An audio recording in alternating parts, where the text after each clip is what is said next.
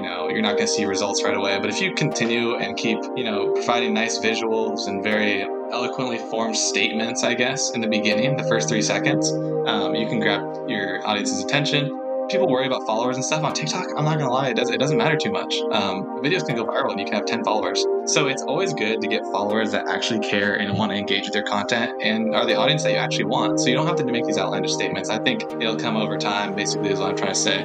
If you're more true to yourself and keep sticking with what you like to do and what you're knowledgeable on. You're listening to Ecomonics, a Debutify podcast your resource for one of a kind insights into the world of e commerce and business in the modern age.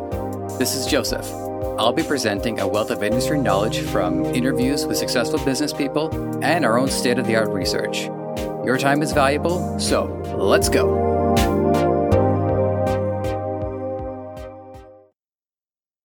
Austin Rabin is, chronologically speaking, our first seller extraordinaire known for his TikTok presence. And as someone relatively unfamiliar with the platform, it caught me by surprise how in depth the platform known for its brevity has become. One has to wonder what's coming down the pipe in five years from the time you hear this. And if you're listening to this in five years post its release, same question. Austin is eager to help people get to where he is. Like, not the same physical space, although it is nice where he is, in a parallel sense. So have a listen and enjoy. Austin Rabin, it is so good to have you here on Ecomonics. Uh, thank you for joining us. How are you doing today? How are you feeling? I'm doing well. Thank you for having me. Of course, feeling good. It's a great day out today, so I can't complain. uh, beautiful day in in Hawaii. I, I imagine that the uh, the days in Hawaii, for the most part, are stunning. Yeah, so it's literally uh, you know, a high of 78 and sunny every single day since I've been here. There's been a couple rains, you know, scattered showers, but that's about it. We'll get into our into our uh, warm up question, but it reminded me of this commercial I had seen where this guy was trying to decide. He he just won like a game show, and he was trying to decide between uh, a luxury car or a week long vacation in the I think it was either Hawaii or Honolulu or maybe the Dominican Republic. And he's like, fun in the sun. And then he gets there and it's just like torrenting rain. And I was just thinking, you know what? Even if it was pouring, I would still pick that over like some freezing temperature. It's just like how like a warm day where the rain comes down on us and it just feels good. So Oh, that's the thing. It's also like when it's 80 and then it rains and it goes down to 75, it's still humid, so you're still warm. It's like a nice cold or like a wet blanket, I guess. But we actually hiked yesterday in the rain, so it's pretty nice. Oh wow, yeah. Um, in my new apartment, they actually ha- it's so new they haven't finished it yet, so we're still waiting for our balcony to be uh, unlocked. But like one of the things I'm looking forward to is to step out into the during the summertime, step out onto the balcony and just like let the rain uh, hit me and yeah, a bunch of people are going to see me do it, but I don't care. It's on my bucket list. It's going to be beautiful. Hopefully, I'll have some revelations coming out of it, but it's for, yeah, now, right. for now, it's just the rain. Disconnect, take a minute, and get out there and breathe. Exactly. So, Austin, got a very important question for you. Who are you, and what do you do? Well, my name is Austin Raven. Um, I primarily do e-commerce, uh, usually through drop shipping. Um, I do work with consulting sessions on the side. I am now, I guess, technically a small TikTok influencer. Um, I do mentorships and looking into starting an uh, advertising and digital marketing agency this year as well. Oh, terrific! Okay, uh, I'll, I'll want to touch on that. We'll we'll definitely get into that um, as we as we roll through this. You are um, well, I mean, when I checked, maybe it was out of date or not, but you're like in your mid twenties, right? Yes, I'm 24. 24. Okay. And how many years have you been in e-commerce? That's a great question. So technically around six years I've been in e-commerce. Um, very very smaller scale through college, um, not even selling on Shopify or anything like that. Um, but for drop shipping and Shopify, that experience is just over two years here. Yeah, so I think one of the first things you were doing was you were just um, you were like buying and selling shoes on eBay. Yeah, so I started off buying and reselling pretty much all my stuff throughout college. Uh, in like a year, my girlfriend and I, I think did like 60k on Poshmark and like another 20, 25K on Mercari. So just another selling app, kind of like eBay. Oh, wow. I, I, I haven't heard of those ones, to be honest with you. There, there are so many out there. There's so many ways to make money on the internet nowadays and so many different selling platforms. It's, it's pretty incredible. One of the things we wanted to make sure we talked about is, you know, we're, we're getting into your background. Um, so prior to even getting into that uh, early phase of e-commerce, I know I looked into what you were doing for schooling and I've dropped it, dropped it like it was, uh, was about to say like it was hot. I didn't mean to quote the song. It's not where I was going with that. Anyways, so uh, yeah, let's get through the let's go through the uh, the through none of this. What you were up to prior to e-commerce and how doing business online was uh, was appealing to you. Doing my own thing and just having the entrepreneurial spirit has always been I feel like in my blood. I've been selling like I'm not even kidding, like duct tape wallets in elementary school, like yo-yo strings in elementary school. So it's kind of funny, um, but everyone kind of saw it coming in a way. Um, so, but my background mainly before e-commerce was kind of just college in general. So I was doing uh, supply chain management as a major, and then business sustainability as another major uh, at Arizona State. And I had a lot of internships, and this is where I first got into e-commerce. Was um, I had an internship uh, in college uh, selling used furniture on eBay for a nonprofit. Um, so it's kind of a really unique job. Um, but so I was doing that for a little bit. I was kind of introduced. Uh, was like my freshman year, and so I started selling my own stuff online. Um, and that's where I came up with the working with my girlfriend. We were buying and reselling women's clothing and shoes on Poshmark and Mercari, and did those you know rather large numbers for I feel like a college student at least on the part time side. Uh, it was it was really cool, and I was I was getting so much gratification through making sales. So I'm very like reward driven as a person. Um, like as much as I put into it is what I get out of it, kind of thing. And so that was really satisfying for me. And then I started focusing on uh, the people I was hanging around, and I mean, I still do hang around, but the people, uh, everyone in college, especially with a business major and certain majors like supply chain management, is very like, hey, like, so what internship are you getting? Where are you going next? And uh, so I got sort of, I was still doing that on the side, uh, small time e commerce. And then um, I started doing internships and stuff for supply chain management and started focusing on that career a little bit more. I always knew I wanted to do something on my own. Um, but then I graduated and got a job in supply chain management for a medical device company.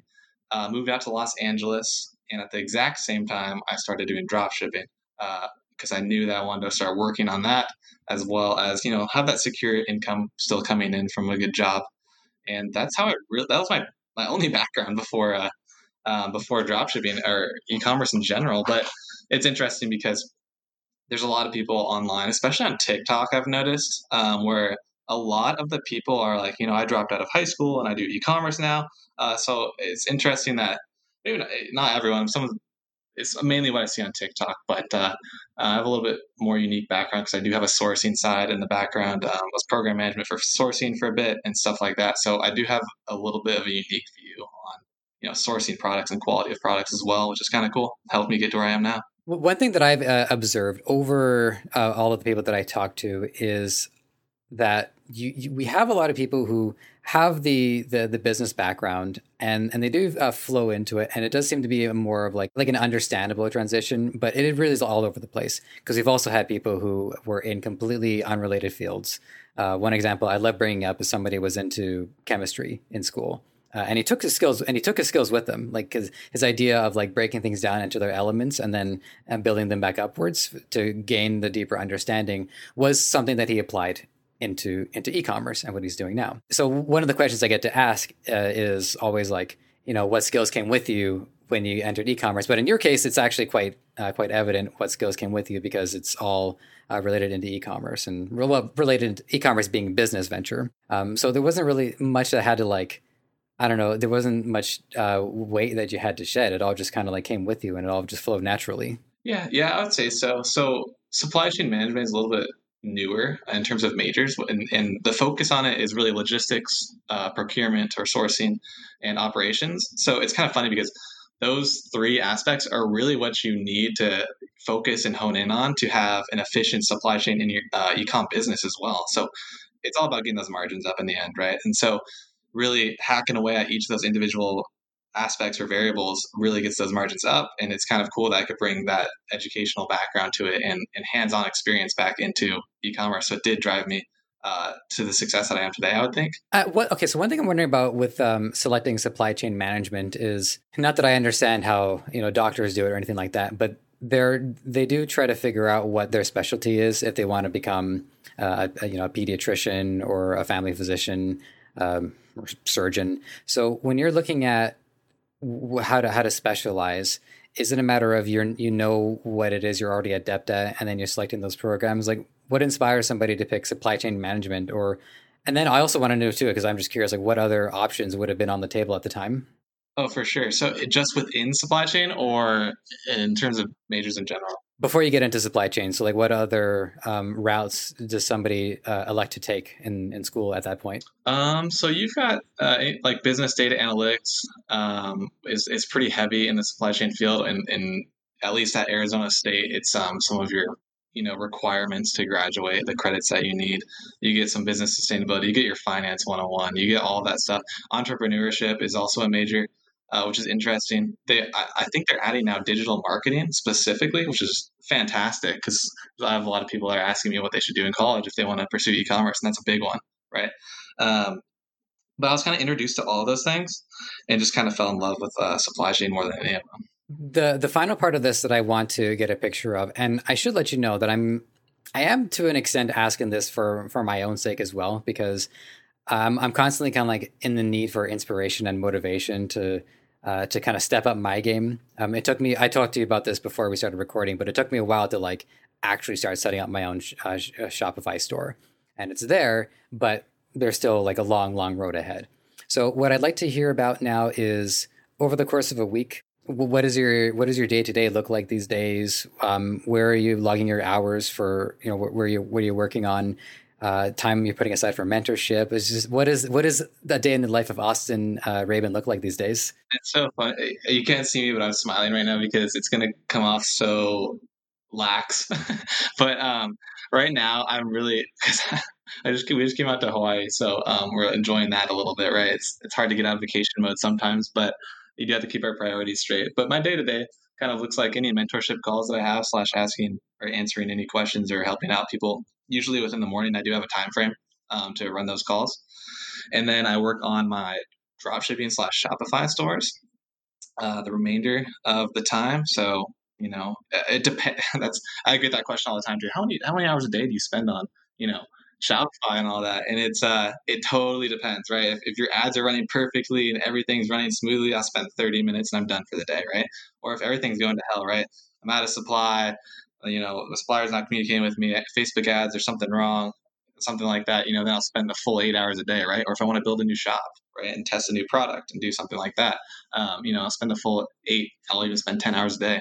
Um, but right now, it's really like mainly uh, doing mentorship work, working on my own personal stores, connecting with a lot of influencers right now. I'm looking to get into more uh, branded uh, stores and kind of sharing equity with some people that I'm working with right now, which will be interesting. And now I'm doing a lot of research on um, ad agencies, uh, social media marketing agencies, and uh, all around digital marketing because I do want to venture into that in this year.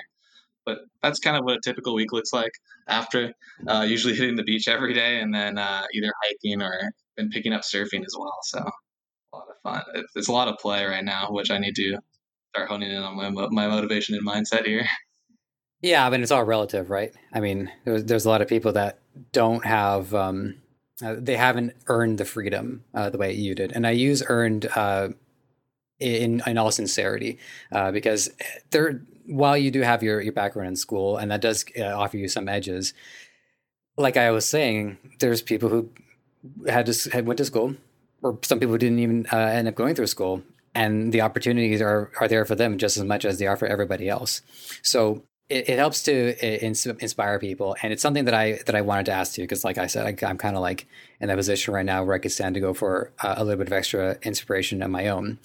Um, and one of the things that we were we were kind of touching on before we started recording that we wanted to talk about is that it, it is not it's not all like uh, sunshine and surfing. Sometimes it's eight, eight hour you'll have like an eight hour nightmare. So uh, let's let's let's let's hear about the some of the I guess the darker side of what goes on where you know what are what are some of the harder days where things are really starting to like pile up and and how are you dealing with it? Yeah so the darkest day you can have if you were you talked to a lot of exceptional people on here um, but some of the darker days that i can personally have and someone that is starting off in getting into e-commerce and if they're using facebook ads heavily facebook ads can be a nightmare. Uh, it's one of those things i learned earlier on of don't put your all of your eggs in one basket right?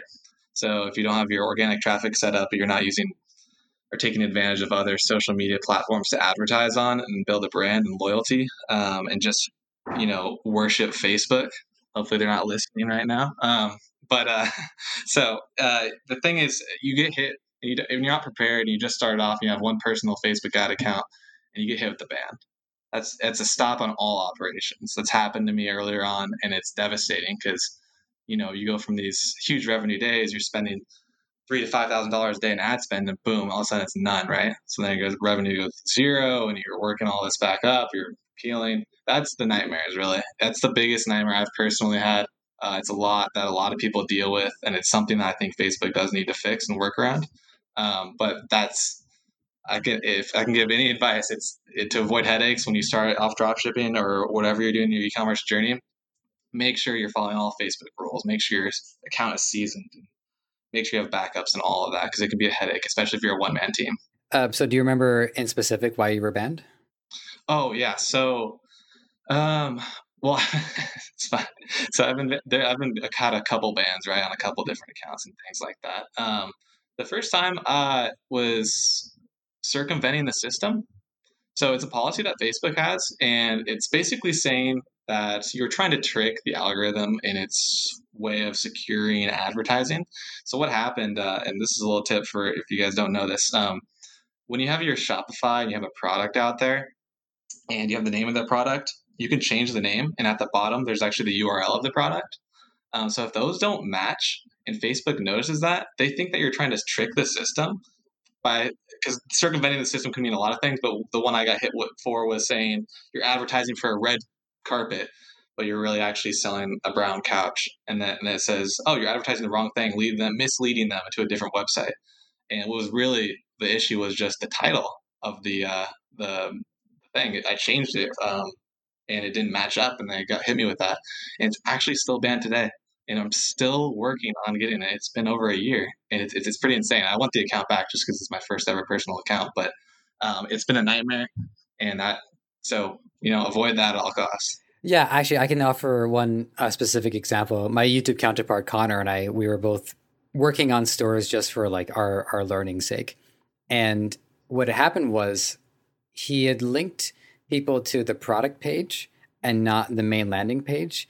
And that was the same thing. That counted as a mislead because we were supposed to send people to the website and not send them directly to the product. And that got his account. Well, he was able to reopen it. It wasn't like the harshest ban. He wasn't catapulted out of the kingdom or anything like that. But it was still uh, bad news. It was still something they had to deal with. All those little details can can add up and can surprise people.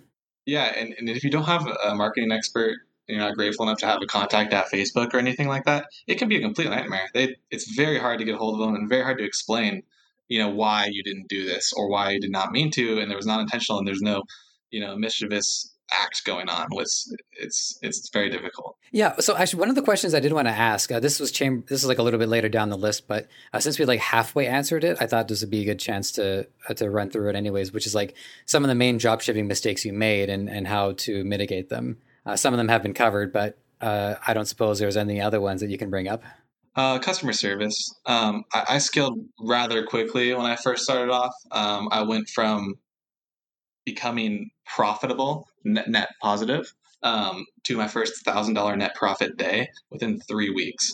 So that's a massive scale. Um, and it's totally doable, and I'm really aggressive in that way. Uh, I don't always recommend it because you need to align some things to get your ducks aligned first. Um, but uh, one of the issues that I had was customer service, um, which and then turns with reviews and people reaching out and commenting and reporting it and things like that because I didn't have the customer service channels put in place yet. So totally recommend one scaling a little bit slower than I was, and also getting customer service channels aligned. Um, that can be anything from frequently asked question pages to automated responses from emails. Uh, make sure tracking is set up properly and all of that because uh, it, it can be a, it can be a huge nightmare. Yeah, I, I think what thing that happens, and and I can put myself in this position too, because I can see this happening to me, which is the allure of the the success people can get. And sorry, maybe allure, allure implies that it's not actually there, so uh, it's not a siren song. The the draw of success uh, might compel people to skip a few steps uh, before they before they uh, start scaling their business, and then all of these things that could go wrong on a small scale are going to magnify all of a sudden on a big scale. Yep, exactly. And we talked about this a little bit before, actually, uh, the company you're working for in scaling. If you scale too quickly, I mean, with any traditional business, it, it can be really, really troubling and very hard to overcome if you do it too quickly and, and improperly. So it, it, trickles down all the way down to a small business. If you're a one man team, uh, it, that that same philosophy really trickles down. Mm-hmm. Yeah, I, am glad you brought that up. Um, I, I don't remember if we, I'm sorry, I can't remember if we brought that up before or after uh, the recording started because you had like a whole like good conversation pre. Um, so let me, I'll just my my my longtime listeners, they know what I'm talking about the the sales job that I had, and yeah, they were trying to they were doing what was called blitz scaling, where they tried to scale in Canada, in a bit in the U.S., but not really, um, Europe, Hong Kong, and the thing was they wanted to do kind of like what some of the major companies do, like say Uber and Netflix, where they wanted to keep scaling and operate at a loss up until they had gained the mark controlled the market. And then and then the cost would start to level out because there wouldn't be any competition and they would have their their their teeth sunk into the market. So it was very high risk and well, it didn't really pay off it's it's it's so hard to do that, uh, especially and it's it's funny that is obviously at a lot larger scale, but the, you know again they just do trickle down to a one man team at some point, and you really have to really bring those strategies along with you and learn from large companies' mistakes because they do apply to you.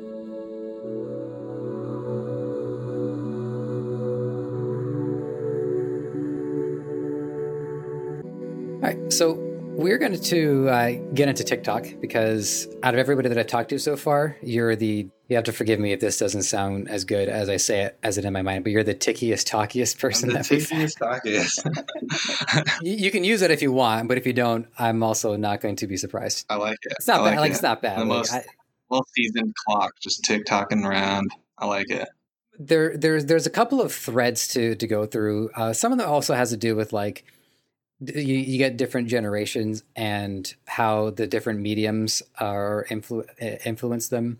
Um, I, the difference between us, I think, is like seven years, which might not sound like a lot on paper, but it's substantial, especially when you're talking about how rapidly the internet develops and the formats that people latch onto. With you and uh, and TikTok, you're you're drawn into it, and I'm wondering, if, you know, what was the the pathway between like being drawn into it versus then getting into the business side of it, where TikTok yeah. is.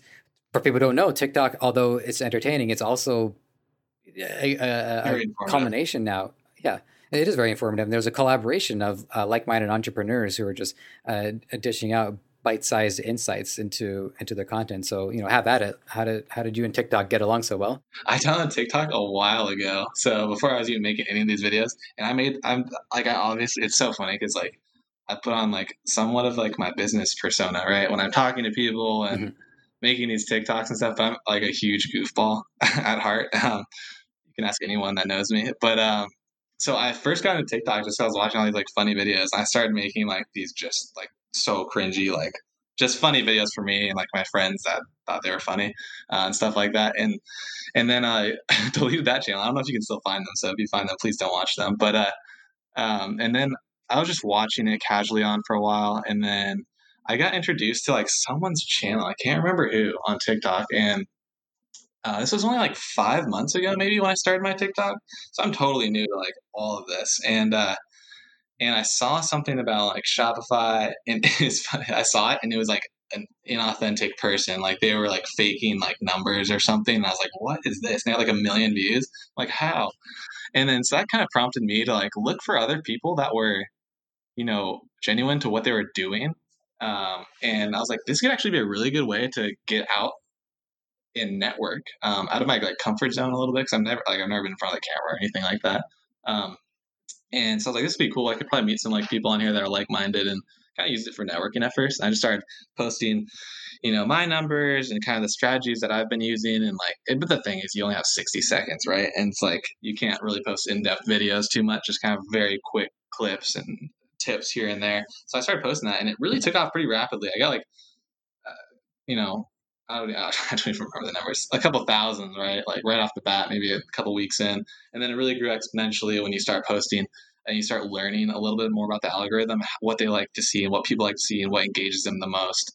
Um, but that's I just started doing it kind of for fun and networking. I actually have met a lot of cool guys on there, and it's allowed me to do a lot of opportunities. I would not be here right now if I didn't have my TikTok. So I'm really grateful for that, and I totally recommend it. But it's it's not just I do want to say that TikTok, for anyone that's listening that's maybe uh, a little bit older than me um, and is more hesitant to come on because it does seem like a, a, children's app at first. Um, and it's not all you know dancing and it's not all like which is great like there's a lot of cool content on there and stuff and a lot of good filmmaking and stuff like that but there is actually a really great side of tiktok about business in general um, and there's so many informative things just you know be aware of some ingenuine people on there i do i do uh, recommend that highly but that's kind of how I got into it. And I don't even like, I think I have like 104,000 now or something like that.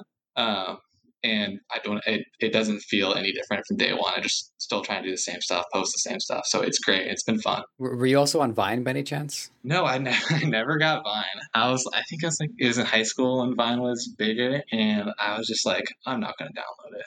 I was just one of those guys. I don't know why. But I found stuff on there to be funny, like Cody Ko and all those guys. Yeah, because I just remember some um, uh, some some Vine videos where it, it, was it was great because people had they had like what seven seconds or ten seconds to to create a cohesive story, um, and some some people just like you know didn't really bother with it, or some people were completely absurd.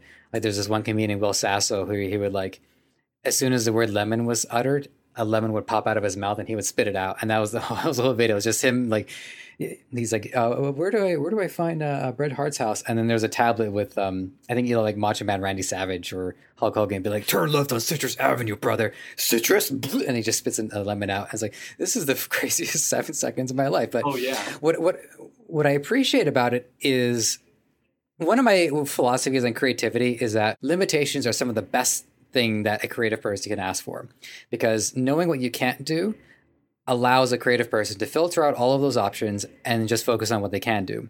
So creatively, this uh, TikTok and Vine and these micro videos, they actually encourage a lot of creativity. What I view as a downside, and I and I'd like to hear your position on it, is that the rate of dopamine hits is so rapid that people would just like go through video after video after video, and I'm not really sure what it takes for somebody to like stop and then engage with the creator when they can just as easily like keep scrolling through it and and move. And by the time I'm done the sentence they've probably like watched another two or three TikToks. So that's something that I don't I quite can't quite get a grip on being uh, being the geezer that I am. So are you saying to, are you uh, let me re-ask that. Are you kind of saying how to keep the engagement high or how to really stand out? Yeah how to get people engaged in the first place. How to how to uh, get people to want to see more of your content versus the allure of just continuing to there's that word again the the draw of continuing to just look through the continuous feed. Yeah.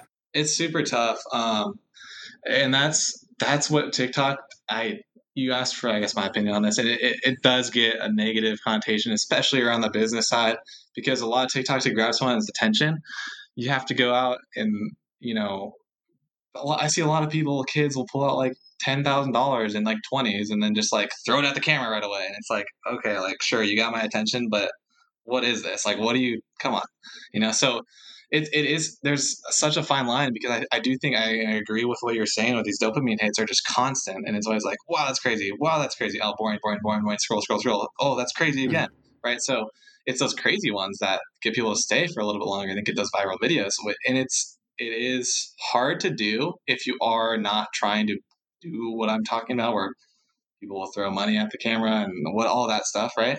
It's it's difficult. So I think being genuine to yourself and what you do is the best way, and it'll come more naturally. And people can see that. You can easily tell when someone's like really trying to get some attention and do something outlandish.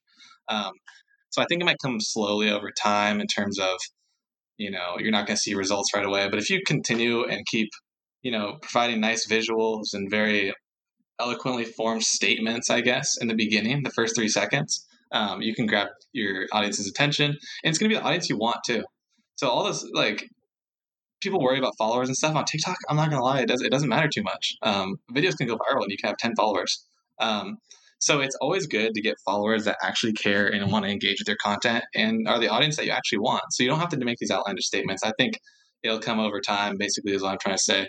If you're more true to yourself and keep sticking with what you like to do and what you're knowledgeable on.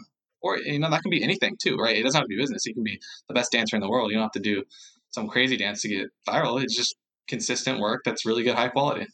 Uh, do you do you remember some of like the key moments when your your followership and or like when you went viral?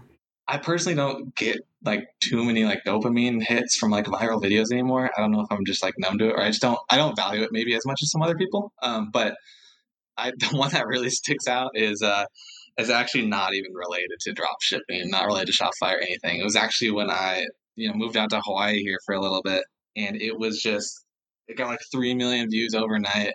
Um, and I just made an informative video on like how to like get to Hawaii and um, you know what it's like here during during coronavirus. And, and keep in mind, we did play it completely safe and followed all the rules. Um, but I got so much hate. I got like death threats and all this stuff. So that's really what stuck in my mind. I was like, okay, this viral thing can be really amazing. At the same time, it can be kind of scary, especially if you're posting like and you know where they're at. And, and Hawaii's only so big too, right? so, so it's it was interesting. That's one of the moments I realized like this is serious, and and going viral can mean a lot of different things, and it's not always fantastic. That's one that really stuck out with me. Right. Yeah. Because going viral, like you said, it's it's it doesn't it's, it's neither a positive nor a negative thing by definition. Going viral just means that a lot of people are all of a sudden going to be be aware of the content in a very short amount of time. And what and what foundations you have in place uh, are there to kind of brace for that impact. And, and, luckily, you were somewhere that's not essentially accessible because you know at least it takes at least at least somebody has to get on an airplane to, to come after you. So, yeah, so at least there's that. Yeah, it was it was interesting to say at least. But the worst part was the people that were uh, maybe the people that made the most noise might not have been in Hawaii, but there were some people that definitely did not say kind words that do live here. So you know, it, it's interesting. Yeah, well, you know, it's uh, it, it is a tough time for a lot of people. Definitely, I totally understand it. And I, I remember too, by the way. So when I was like, I'm talking like 10 years old, 11 years old, um, the big place where I was was newgrounds.com. And newgrounds.com was, you know, there were, there were people who, who got very popular very quickly, uh, or they got popular, but their cartoons didn't have like a lot of effort compared to other people. And, you know, I, I remember I was like that too. I just, I, was, I was starting to lash out. Um, so, you know, we, when, when, when we deal with people like that, there's usually something that's uh, that's an issue that they need to resolve. And so the idea that they're taking out on somebody else is just like, yeah, it's, it's everything you need to know about them. Yeah, and it's completely anonymous too, and it, it is full of a lot of younger people that don't think about as much of what they're saying to you and how it can impact you. Um, but I learned that you know early on. I just I don't obviously I respect people's opinions and everything like that, but uh, when there's mean comments that are just threatening and stuff like that, you just have to kind of learn to you know that's not it's not you don't take it too personally. Mm-hmm. Yeah, and what I'll what I'll say too is like as a you know as a former uh, youngster, um, some of the st- like the mean stuff that I've said on the internet to this day, I think I I wish I didn't say that. Yeah, that's why I have to take it with a grain of salt, right? Everyone makes mistakes. Yeah, it's exactly. To worry about. So here's something that I'm that I'm wondering about. So one of your one of your TikTok videos um, was about. I guess uh, do we just call them TikToks, right? I just say TikToks. Yeah. Yeah.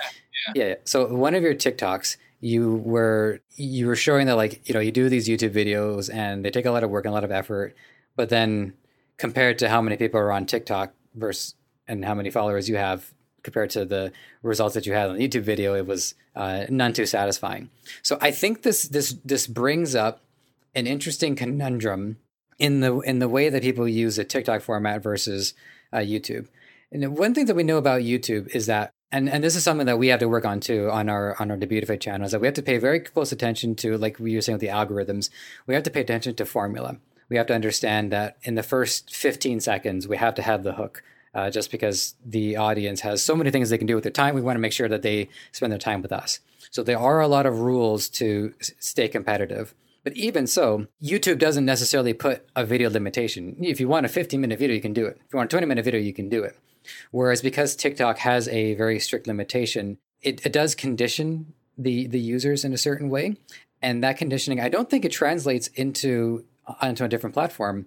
Um, because now they're if they're watching uh, TikToks for the span of sixty seconds, the idea of them not watching one video that's like you know twenty TikToks worth, I can see that being difficult um, for them with TikTok as like their starting point. So that that's everything I I observed on it. But I'm wondering like what you learned and what uh, what you're working on right now to try to uh, get your uh, engaged audience to move elsewhere from the platform.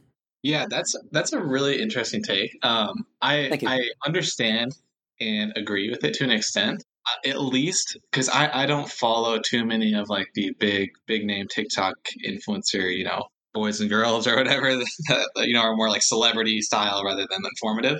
Um, but at least for this audience, and, and, I would imagine the people that are listening to this podcast are mainly uh, business oriented to some extent. Um, I don't know if I agree fully that it's extremely hard to get people to move over to a different platform because I see TikTok as an elevator pitch almost, right? So when you're saying like you got 15 seconds or a 60 second video or anywhere in between, you know, um, it's kind of you saying like, hey, this is what I know, this is how I did it. Here's a brief explanation. If you want to see the full video, like check out my YouTube channel. Um, and I've seen a lot of people do that. It's worked a lot with a lot of people, and it's grown a lot of people's YouTube channels really largely and, and quickly. And uh, um, but there are there is you know different algorithms on YouTube. But with the in terms of this specific niche being uh, I'll just say general business. Um, I don't find that it's going to condition people to only expect 60 second or under videos because the people that are interested in this kind of category want to watch and know as much as they can and learn as much as they can from these experts um, that do whatever they do. I could definitely see that on the front of celebrity influencer type of people that make vlogs and stuff like that. I can see that that attention span a little bit lowering. Um, but for this category, I see it as you know, like I was saying, uh, just an elevator pitch of this is what I'm about, and here's what I can bring in the value that I can bring in a full length video. But I, but it is like you're saying, it is a little bit difficult to to bring them over there and it, it just matters if your video goes viral or not on TikTok to get that attention and drag them over. Yeah, I, I think that's probably the most um, resolute point is that people in the business space they understand that they're chasing well they're looking for success and that takes time and it takes a lot of time. And so to to go onto your TikTok videos I did it again. I I'm not going to be used to this. I can't uh, to go onto your TikToks they can they can learn a lot of uh, introductory information and even see some step by steps but 15 seconds go by 60 seconds go by they haven't unearthed the the secret to success per se. There's a lot more work to do and then by being endeared to you then they can uh, engage further with you and and because we talked about this um, a little bit in your introduction it's not just youtube it's you have your you have your discord community and you have your mentorship so discord is where i actually want to um, stop off next on this journey because I, I use Discord. Uh, I've been using Discord for about three or four years, uh, a couple of different communities that I get to participate in. And for those of you who don't know Discord, uh, initially, I, Discord was really created as like a gaming community. Um, it so much so that the logo is a controller with eyes. And in the in the same way that uh, TikTok, which may have just been devised for fun, uh, is being used as a way to help bring like-minded people together and to show people pathways to success. Uh, Discord, in, in, your in your position in particular, is y- focusing on the community side of it and how you're able to build a community of like-minded people. So, uh, so what goes on behind the scenes? What's what's happening on the Discord and uh, what do people come to expect with your own presence on it? Because I, I, don't know if like are you like like to the point where like you're jumping into calls here. There's like, hey, what's going on, guys? Oh, Austin, hey. Yeah, I need to do more a little more calls, but it's more like it, Discord's fantastic, and I was familiar with Discord uh, just from doing you know gaming and things like that with my friends. Um, so I'm familiar with the platform, and then I saw that like you could have these new communities and chat groups and make them private, and you can have monthly access to it and all this stuff. It's crazy what it's evolved to. Um, it, it's it's and they've done a great job scaling it into that way, uh, which is great. But my my Discord personally, um, I know there's a lot out there. There's finance Discord, there's there's stock Discords, there's dropshipping Discords, and all that. But mine mine personally is where I post. Um, I try to post a new video uh, every one to two weeks ish on it. Uh, it's basically a YouTube style video. Um, sometimes they're longer, some of them are 30 minutes long, and they're really my strategies and more in depth tutorials about how I view dropshipping and what my, my take is on dropshipping and where it's going and how to do it and the strategies that I use. That's the main like selling point of getting in the Discord, I'd say. And then um, the rest is I'll pop in. I try to hop in every single day, answer questions. Some people will at me, but the community in there, uh, you know, I don't know the exact number. It's over hundred something, high hundreds, uh, I think now. It's only a few months old, I think, two now. But um, uh, it's a community and there's a, a, bunch of different chat channels, right? So there's uh, drop shipping, there's general business, there's credit cards, there's um, uh, website and SEO, and I try to cater each category or channel, which is they are, I guess, they're the Discord channels, um, to that specific topic. So if people hop in there and they say, "Hey, has anyone ran into this issue, or has anyone like had any luck with you know Snapchat ads lately? Like, what's going on with the cost per purchase, or what's what's this all about? Can someone help me with these metrics? They'll post a, a, a video or a screenshot in the channel, and I have an awesome community in there. It's they're all fantastic people, um, so dedicated to the craft, and it's amazing how many people reply before I do, and it's like, oh well, I guess he answered it already.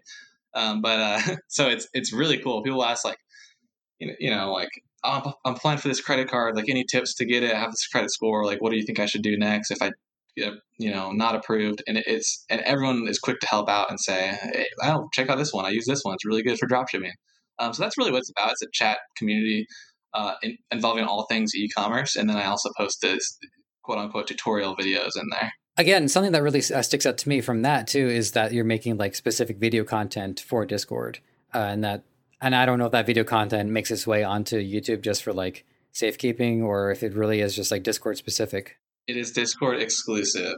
Um, yeah, so it is, it's a premium service. I go way more in depth into my personal strategies, um, which I don't exactly want to take onto the YouTube platform at this time. Yeah, I, I get what you mean. Like, there's there, there's there's people that you want to uh, share it with because they've more invested in what you're doing and they would understand it, yeah, more intuitively. Okay, that checks out.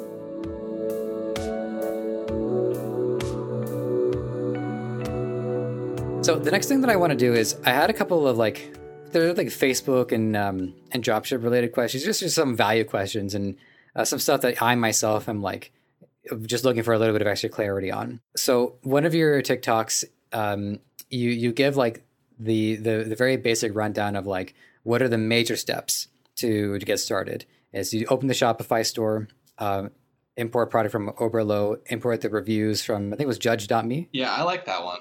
yeah. Yeah. Um, and then there's the the Facebook ads. Now, Facebook, and like we alluded to earlier, Facebook gets like really complicated really quickly. Uh, you don't have to treat me like one of the Discord users, but uh, I would really love to hear like your your your basic rundown of how do people start doing Facebook ads for people like my, myself. I haven't run a Facebook ad yet, so like how how how would I how would I want to start this? How do I want to like what's the what's the firm that you use? Well, if you can give that part away, I understand if you don't want to, but like, what can you give people who are just ready to get started on doing their ads? Well, there's there. First of all, there's so many different strategies, right? And the strategies that I use are not going to work for everyone. If I pass along my strategy to a different company or a, a first time dropshipper, it might not work, right? So um, I do want to say, hey, if you're starting out with Facebook ads, it's it is a entirely different beast than anything else. There are so many variables in Facebook and so many metrics to read and so many options and routes to take. Um, and I would say the first step, very first step, is learning the dashboard, learn, looking at what all the metrics mean, and kind of finding the most important metrics. So maybe a couple learning the dashboard with watching some YouTube videos of people talking about what metrics they look for. Obviously, there's the cost per purchase, right? There's you know cost per click, cost per link click. But which ones are you really looking for, and how, and what do they mean, and what do they represent for your website slash product uh, in targeting, right? So if you have you know extremely high CPMs, a cost per thousand views or impressions, um, if they're super high, you know, 40 50 dollars, uh, people think that's so expensive. You know, this is not working. Like, well, what's your click through rate? So what what do you what kind of traffic are you getting to your site, and are they converting? They're like, yeah, they're converting. It's going pretty well, but it's just so high. If I got that lower, then you know I'd make so much more. It's like, well, no, you could just be targeting very, very specifically and very niche, and it could be perfect for you. Um, and so there are so many different variables uh, in going into Facebook ads that you have to look out for and test. And one of the biggest tips I give, I, I say it in like every other video, it seems like on TikTok, but uh, it's, uh, you know, go, go in with an open mindset and make sure you have a solid Facebook ad strategy. Um, and people are like, what's the solid strategy? I have my own personal strategies that I use um, uh, that are like on the Discord. They're, they're, a little bit hard to explain. It's like a 35 minute video or something, but uh, um, we don't have that kind of time. But um, it's I just want to say that going into Facebook ads, don't be discouraged when you spend some money and you don't get the results you want. It's all about testing. It's all about refining your process and making sure your targets are correct And then if you think you have the best Facebook strat- strategy ever, you know, it could be your product, it could be your advertisement. That's the, the three biggest, you know, variables I think are web design. So trust, your landing page, how you present the website, social proof, that all goes into that. And then there's a Facebook ad strategy, which is there's there are so many. Um, you know, there's funnel strategies and all retargeting campaigns, lookalike audiences, all that stuff. And those are all individual to the person, the type of brand that they want to build, in my opinion. Um, and then there's the ad creative, which is super important. Very, really similar to TikTok. Um, you know, you're going to want something that's engaging with your audience. You don't want something that they can just, it's a black screen that just has some text on it. People are going to scroll right past that. You need to be very uh, engaging and, and targeted correctly. I think those are the three biggest variables to align, and it's it's difficult to do. So it's not an overnight thing. So it's all about testing and not you know giving up each of those things. But I know I didn't go too much into strategy and where to where to go next, and I, I don't really like giving out too specific of advice, in my opinion, and it's because people will take it to heart and they'll go out and spend. I had a guy message me saying they spent ten thousand dollars and didn't get one sale. I was like, "What are you doing, man? Like, no, slow down, slow down, slow down." He's like, "I followed what you were saying." I'm like, "Well, hold on, hold on. Let's test a little bit. Let's do this. Um, let's figure out your metrics. Let's look at these." Um, and it's it's funny because I, I just don't like you know saying do this, this, this, and you're going to make money because people take that to heart and and and then they don't and or it doesn't work for their strategy or their or their product. Um, those are the kind of general things that I always recommend that people invest a, a great amount of time into um, when learning about e-commerce or dropshipping or whatever avenue you want to take with Facebook ads. Just make sure you know what each metric means and what it represents in terms of how people are taking action on your website. I, appreciate that, and and uh, I I as I was asking it, I, I didn't think I was going to get like a um a complete step by step. Like step one, in the first five to ten seconds, you establish this and this and this. That. Like that. That to me seemed like okay. I there's no way I'm gonna I'm gonna get that. But I, you know, a lot of these really are about mindset. And we were saying about here's like one takeaway is like understand the dashboard. You know, know the tools first before do anything, and then and then testing is is key too. And I think the testing phase is it is the next step beyond um, getting ready to run the Facebook ads. Is that the testing phase is the is the thing between the the ads starting to take off and generate you know your first sales and not doing anything at all. So uh, that's that's a key takeaway too. We have to keep in mind, and this isn't the first time we brought this up, but it bears uh, infinite repeating. You know, one step at a time. We we test these things first. We we start to get a feel for what's working, what's not, and then we move on from there. Definitely, and, and, and I just really recommend people that anyone that's listening that's testing and trying Facebook ads, don't get discouraged if you don't make sales within your first week, even right. Learn. Just it's all about trial and error in e-commerce. I, I got to say, I have no idea how this happened, but we're already like 50 minutes into this interview. I thought we were going to be like 30 minutes. So, uh, so we, we, we still got time. We don't have to get you an ad here too quickly. Uh, a couple of other value questions for you. Um, one of them is something that I suppose I could go look at the definition, but I'd rather hear hear your take on it, which is a micro stacking. Uh, the reason why is because you're the first person that I heard that term from. Um, so would you mind running us through this real quick? That's a million dollar question. I preach preach about the micro stacking strategy. Um, so if you have a large audience size of you know 100 million people, we can break that down even further into a specific niche, and then from there into specific categories or pages or interests within that niche. Um, and it's basically taking those small pockets of audience, grouping them together, and grouping them in multiple groups, testing those groups, and then breaking them back apart when you have successful ones. So, say you have a, a small micro stack of those micro interests, and that one's getting pretty good results on Facebook ads, and the other three or four that you're running are not. You uh, would cancel the other ones, and then the one that you have that's successful, you look at the interests that are in there, break those interests apart, and start testing that way, and really refining your audience. And you know, when you break those apart, people, some people are probably thinking right now, oh, those those audience sizes are going to be 100,000 people. Um, it's having that interest coupled with other things, right? And then you start testing on those specific interests and expanding it back out um, to get that audience size that you want. That's basically the very high level micro stacking strategy. And also, like 100,000 people in an audience is still like 100,000 potential customers. That's yeah. The, yeah, yeah, like I like I understand the the whole uh, point of trying to reach as many as you can without uh, going too far off the uh, the the, path of the niche. But I feel like if I was like reaching out to hundred thousand people, I'd be pretty uh, I'd be pretty pleased with that. There's certain things that like once I if I if I have to say if because no no guarantees in life, but if I get to the point where I can start to play the game on like this on, on these levels, then I'll um, maybe at that point I'll be like, wow, hundred thousand, there really isn't much. But you know, from my from my position, it sounds it, it sounds plenty. It sounds like a lot, but you'd be surprised if you've got some well orchestrated ad creatives and it's really engaging. You have really high quality ad rankings and stuff like that. Uh, how fast it can reach that hundred thousand people, um, and you can really exhaust them, I guess. Um, so mm-hmm. another thing to pay attention to is frequency, real quick. So anytime your frequency goes too high, it means you're how many people have seen the ad multiple times. So pay attention to that as well. A little tip. Uh, okay, yeah, that makes a lot of sense. Okay, so these next two are AliExpress related. One of the major issues that you address is shipping times.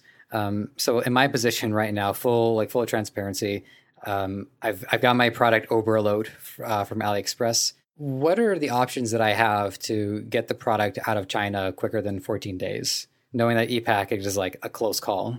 Yeah, even even e-packet can be up to you know 30 sometimes, depending on your location, depending how residential the or I guess uh, more rural. Sorry, the um, location is for the package is going. Um, I always, always, always re- recommend reaching out to the supplier directly and asking what options that they have because a lot of times they're not listed on AliExpress. Um, this is actually how I found my agent uh, way back when. Um, and for for reference, uh, he can still ship out of China and get it to the U.S. in six to eight days, which is a lot faster than anything else you're going to see on AliExpress.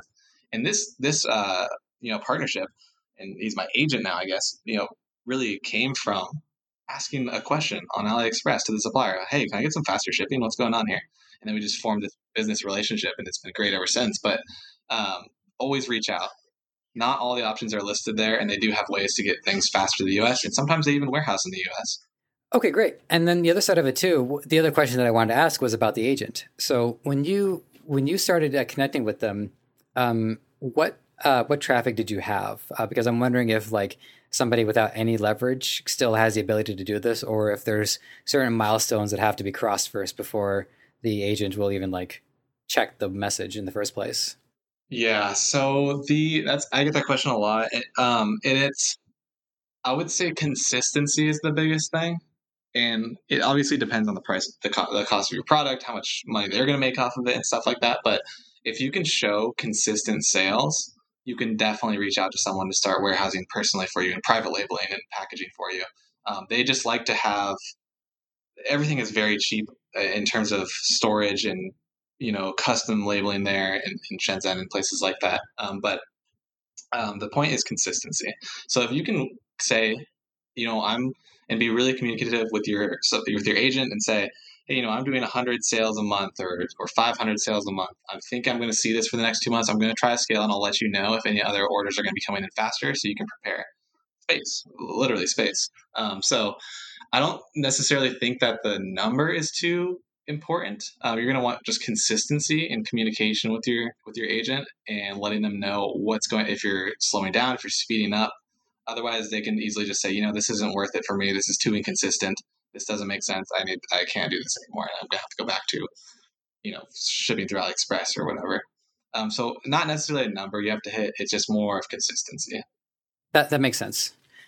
All right. Well, uh, that was our, uh, our, our our value pack section. Uh, so uh, I thank you for that. Um, with we, we're gonna get you an ad here pretty soon, so I wanted to ask you some questions. This is like just for fun, so just like decompress, sit back, relax. So here's one that I found like it wasn't okay. It wasn't hilarious, but it was. It, sometimes you know when you you you laugh because something is like so. It's like it's such a discovery. Like oh my god, I can't believe this. So uh, I going through your TikToks. So one of them was like I'm, I have to apologize. This could have been one of your YouTube videos, but you were just talking about how one side uh, hustle that you can do is to get a drone and um, do like drone footage of real estate and then work with real estate agents to uh, uh, sell them that drone footage. Now, I, I have to imagine that like some people who saw that video all now are going to become like professional drone photographers yeah. or dronographers or whatever the word is. So it's uh, it's, it's it speaks to I think one of the strengths of TikTok is that I think TikTok is great for discovery. uh, because there's so much discovery happening so rapidly that you know you can in the span of five minutes somebody can be inspired to do something that can end up being the where, where they go with their life. Yeah, and, and you've like I, I I enjoy watching those videos where you're like you're like pointing to five different things. It's just that it's was my original claim to fame. I got like yeah. one of those videos did like two million or something. I was like, oh, two million I guess people like this. Yeah, and so what I'm wondering is like for those uh, side hustles is how do you discover these uh these creative these rather quirky uh, jobs that people can get into? Uh, great question. Just looking online. Honestly, I just kind of like, hey, I think I should post one of those videos. People like that, and it's really informative. Um, so I'll go online and just kind of scour the internet, read a couple reviews. I, I try as hard as I can to double check and verify stuff um, to make sure that people make this amount of money or you don't need to go to college to do it or or this kind of thing. Um, some people always will call me out if I'm slightly wrong or something, but um, but that's what I do. I kind of just look up and I find it interesting myself because I did go to college. Um, I'm like, wow, there were so many options out there that didn't involve a higher education. Yeah, I mean, I my, I had a two year uh, college degree in uh, comedy writing and performance, and then it, it's it, it, works out uh, here in the e-commerce world. There's uh, not as many comedians, so it's uh, something that I can do. So one of the things I wanted to make sure that we that we leave you with is if, if there's anything that you wanted to share with us about your branding, your advertising agency. I should have asked that like a little bit sooner, but you know, before oh, I forget, right? Yeah, yeah, no, no problem. What you have in mind it? What do you want to do with it? That's a, that's a good question. What I want to do, I wanted to work and start more of a digital marketing agency. Uh, the plan is to start creating it this year and taking on some clients. I already do have a couple in mind that I've spoken to, um, but it would be an all-encompassing digital market, marketing typical agency, right? So we're going to do web design. Uh, you can opt in for your ad creatives. You can have Facebook ads run by one of our experts um, manage your social media pages, all of that, and then really try to work with already established brands that are maybe doing e-commerce already and already doing revenue, but really want to scale that don't know how or don't have the capability. That's where the the, the gap I see with a lot of smaller businesses, um, and that's where we want to focus and kind of capture that market and fill that gap there. Hmm. I don't have okay, sorry, I don't right have much information on it right now. It's still no, it's cool. It's cool. I just wanted to like just make sure that we uh, we we put it out to the ether just in case. Well, this will be the last one before the wrap up question. So, this is a question that you pose about um, one of two options. It's the Elon Musk question.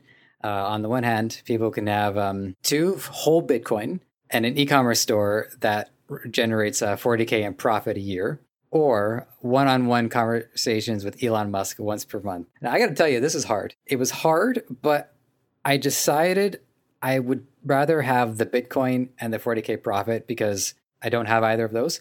And Elon Musk is out there. Like he he has his video content. I can watch him on the Joe Rogan experience. So there is a lot to learn from him. So as as great as it would be, maybe like the first couple of times, I feel like after like the sixth or seventh meeting with Elon Musk, I've sort of like run out of things to really like pick his brain about. By like meeting eight, I'd be like, all right, that does it. Can I try the flamethrower? And then that's like the apex of, of it. Yeah, so what I'm wondering is like what if you would be willing to answer that for yourself, and then maybe if there was any like interesting takeaways of anybody else who uh, talked to you about the the question. Yeah, the most interesting takeaway was people thought I meant one v one Elon Musk like a boxing match or something. oh, like, oh, okay. Well, well, that doesn't change my answer. But, uh, yeah, yeah. I guess you fight Elon Musk if you hate him for some reason. Um, but I would go with one of the two that you chose as well. I wouldn't pick the Elon Musk one, and my reasoning behind that is because there's a couple of reasons, but one is that Elon Musk, he didn't build any of the rockets himself. He didn't build the Tesla, right? He really commanded people and led people and had the idea and the concepts, but he had the right team behind him, right?